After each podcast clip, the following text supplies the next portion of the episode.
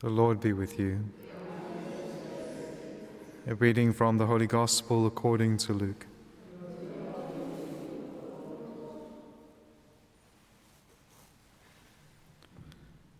As Jesus drew near to Jericho, a blind man was sitting by the roadside begging.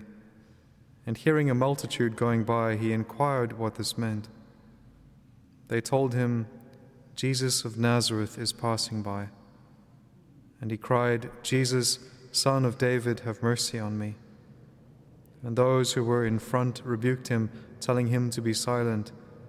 But he cried out all the more, Son of David, have mercy on me. And Jesus stopped and commanded him to be brought to him. And when he came near, he asked him, What do you want me to do for you? He said, Lord, let me receive my sight. And Jesus said to him, Receive your sight. Your faith has made you well. And immediately he received his sight and followed him, glorifying God. And all the people, when they saw it, gave praise to God. The Gospel of the Lord.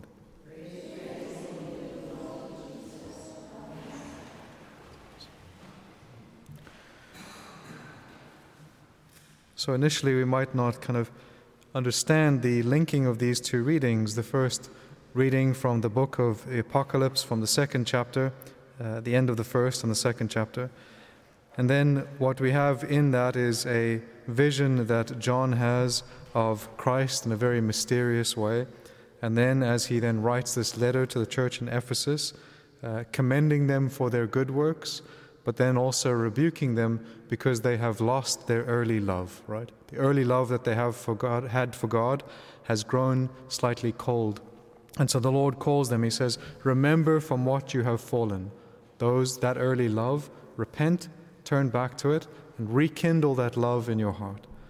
And then we look and we see in the gospel reading, we have a scene where the Lord comes close to Jericho and He heals this blind man, whom we know from other accounts is Bartimaeus. The Lord heals him to the point where he is able to follow Christ on the way.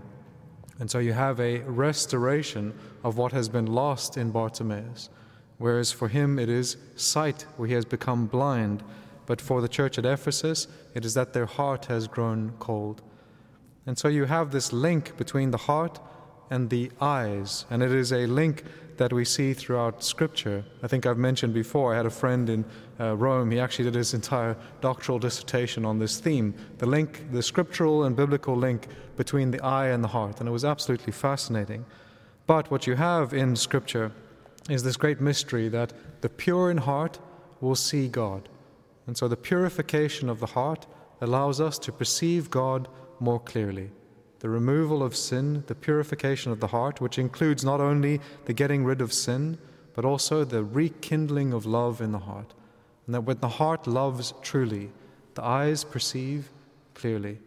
And so, what we have in this first reading from the book of Apocalypse, as Scott Hahn points out, which is that I don't, and I agree with him, I don't think we can understand the book of Revelation without looking at it with a liturgical lens right? What you have as described by John in this vision is what happens for us within the liturgy. And so when we come to the Mass, when we participate in the Mass, that is a very powerful lens by which we can begin to interpret the book of Revelation, which begins with the very mysterious image of Christ, who is the one who comes from the midst of the lampstands, right? So he walks in the midst of the lampstands. And when he appears, his face is bright and shining, and there is a sword which comes from his mouth, which represents his word. And so, also, when we come into the liturgy, we have the gift of the presence of Christ himself, who is present to us upon the altar, comes to us from the midst of the lampstands, but also speaks to us with that two edged sword, which is his word. And his word is able to purify us, and his presence is able to purify us. And so then we can move through the book of Revelation and we can see this continued uh, liturgical lens, if you will, even towards the middle where we see the vision of the saints, the saints who are gathered around the altar where they adore the Lamb that was slain upon the altar. And then the culmination of the book of Revelation, which is the union of the church with the bridegroom. And so you have all of those deep mysteries of the Mass, which are revealed to us in a very mysterious way in the book of Revelation. But we can also then move to the gospel reading for today and look at this scene in a liturgical lens, if you will. That this is Christ who draws near to Jericho. And as we've said before, Jericho is that represents uh, the city of sin, if you will, in a certain sense. And so you have this blind man who's sitting by the roadside begging. He sits in close proximity to Jericho and he's unable to see. He doesn't know which way to go. He doesn't know uh, anything. He stands in complete need. And so he represents human nature that has fallen into sin, that has need of Christ. And so the blindness also represents a certain lack of love in the heart. And so he stands in complete need of Christ. And in a spiritual sense, this represents our human nature that has fallen into sin. And what happens is when Jesus passes by, when the presence of Christ is close, this is the beginning of restoration. And so, in the incarnation, the mystery of Christ coming to earth, what happens is the beginning of salvation. When Christ makes himself present, salvation begins to be worked out. And when the Lord is passing by, this man responds. In the same way that we are called to respond. When the Lord is present, we should respond to his presence. That's what happens so beautifully here in this church. The Lord is present in the Blessed Sacrament, and we respond here with adoration. That's the right response to the presence of Jesus Christ. And what he cries out is he says, Lord, have mercy. Very simply, have mercy. In that one phrase, he acknowledges that he is a sinner. He needs mercy. He acknowledges that he has need of Christ. So beautiful, such a powerful, simple prayer. Lord, have mercy. That's our first prayer when we encounter Christ, because we stand in need of his mercy. We cannot demand anything of his justice because of sin. We can only beg that he has mercy upon us. And then what happens is you have all of this crowd, they begin to tell him to be silent. We have to persevere. Difficulties arise in prayer and in the process of sanctification. When we begin to move towards the Lord, things often become difficult. The more that we desire to move towards Christ, sometimes obstacles appear in the way. Obstacles, and sometimes they come from places that we think that they wouldn't come. From the crowd that is surrounding Christ, they become an obstacle to this man who wants to encounter Jesus. But he perseveres. He shows us the beautiful example of perseverance. And that persevering prayer, as we see for in another instance here in the gospel, persevering prayer obtains what it desires. He cries out all the more, Son of David, have mercy on me. He again calls to Christ directly and Jesus stops. That's the same for us also in this beautiful mystery of the Mass that we participate in. The presence of Christ is present to us here. He, in a certain sense, stops. He stays here. He remains here with us.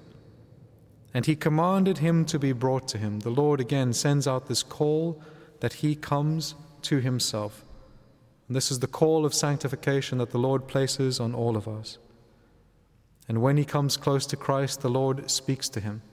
This is the mystery of Christ's word, as the word of Christ now penetrates this man's ears and enters into his heart. The word of Christ is also a purifying fire. It is able to purify the heart from sin, but also rekindle the heart with love. When we do not love God enough, or when we do not desire spiritual things enough, it is the work of the Word of God when we meditate upon it to rekindle that early love in our hearts. And then what happens is he says to the Lord, Let me receive my sight. I want to see. I want to see. That is the prayer for salvation, to see God. And the Lord says, Receive your sight. Your faith has made you well. This is what again we see the Lord is always looking for in the heart the presence of faith. And when faith perseveres in prayer and in love, that is what the Lord desires.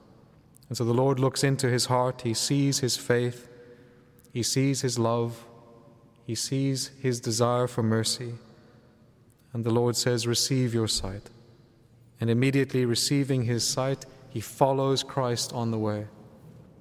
Because he now sees, he now walks by faith. And to walk by faith is to follow Jesus Christ.